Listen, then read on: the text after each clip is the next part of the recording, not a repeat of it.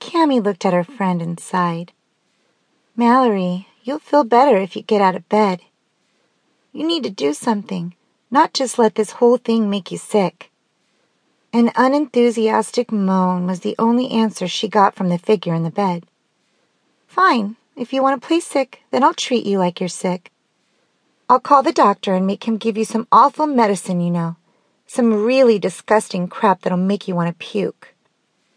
She'd been trying for humor, but her friend only groaned and sighed again, refusing to even look at her. Finally, she just got up and left the room, unwilling to sit around and watch her heart-sick sorority sister cry in bed all day over some idiot frat boy who cheated on her with some barely legal nymphette.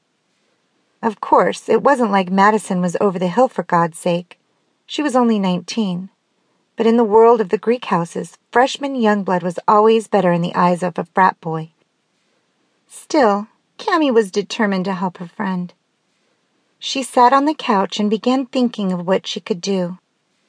She supposed she could try to set her up on a blind date, but she doubted she'd be able to get Maddie out of bed. She wanted to prove to her friend that she was still desirable, that a guy would still find her irresistible.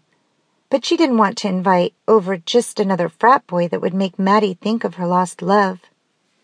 What the hell could she do? An hour later, She'd answered her question with something she'd said earlier to Maddie. Why not call a doctor? There were some in the area that offered house calls. In fact, it was her memory of one in particular she'd seen at the last campus health fair that got her thinking that it just might work. She ran back upstairs to the room she shared with Maddie and ran over to her desk, tossing papers and books around until she found what she was looking for. Smiling, she grabbed her cell phone, and not bothering to be too quiet, she dialed the number off the pamphlet she held open on the desktop.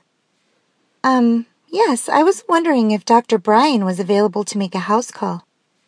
My friend is feeling really bad, and we got this brochure from our school, and. Oh, great, he is? Um, that would be wonderful. Okay, we'll see him then, thanks. Cammie hung up and looked over at her friend. She smiled at the tear stained face that now peeked out of the covers. Yeah, that was the doctor's office. He'll be here in about 40 minutes, so I suggest that you pull yourself together enough so that he doesn't think he's treating a victim of the plague. Madison glowered at her but didn't say anything. She just sniffled and then, realizing that Cammie was serious, she flew out of the bed.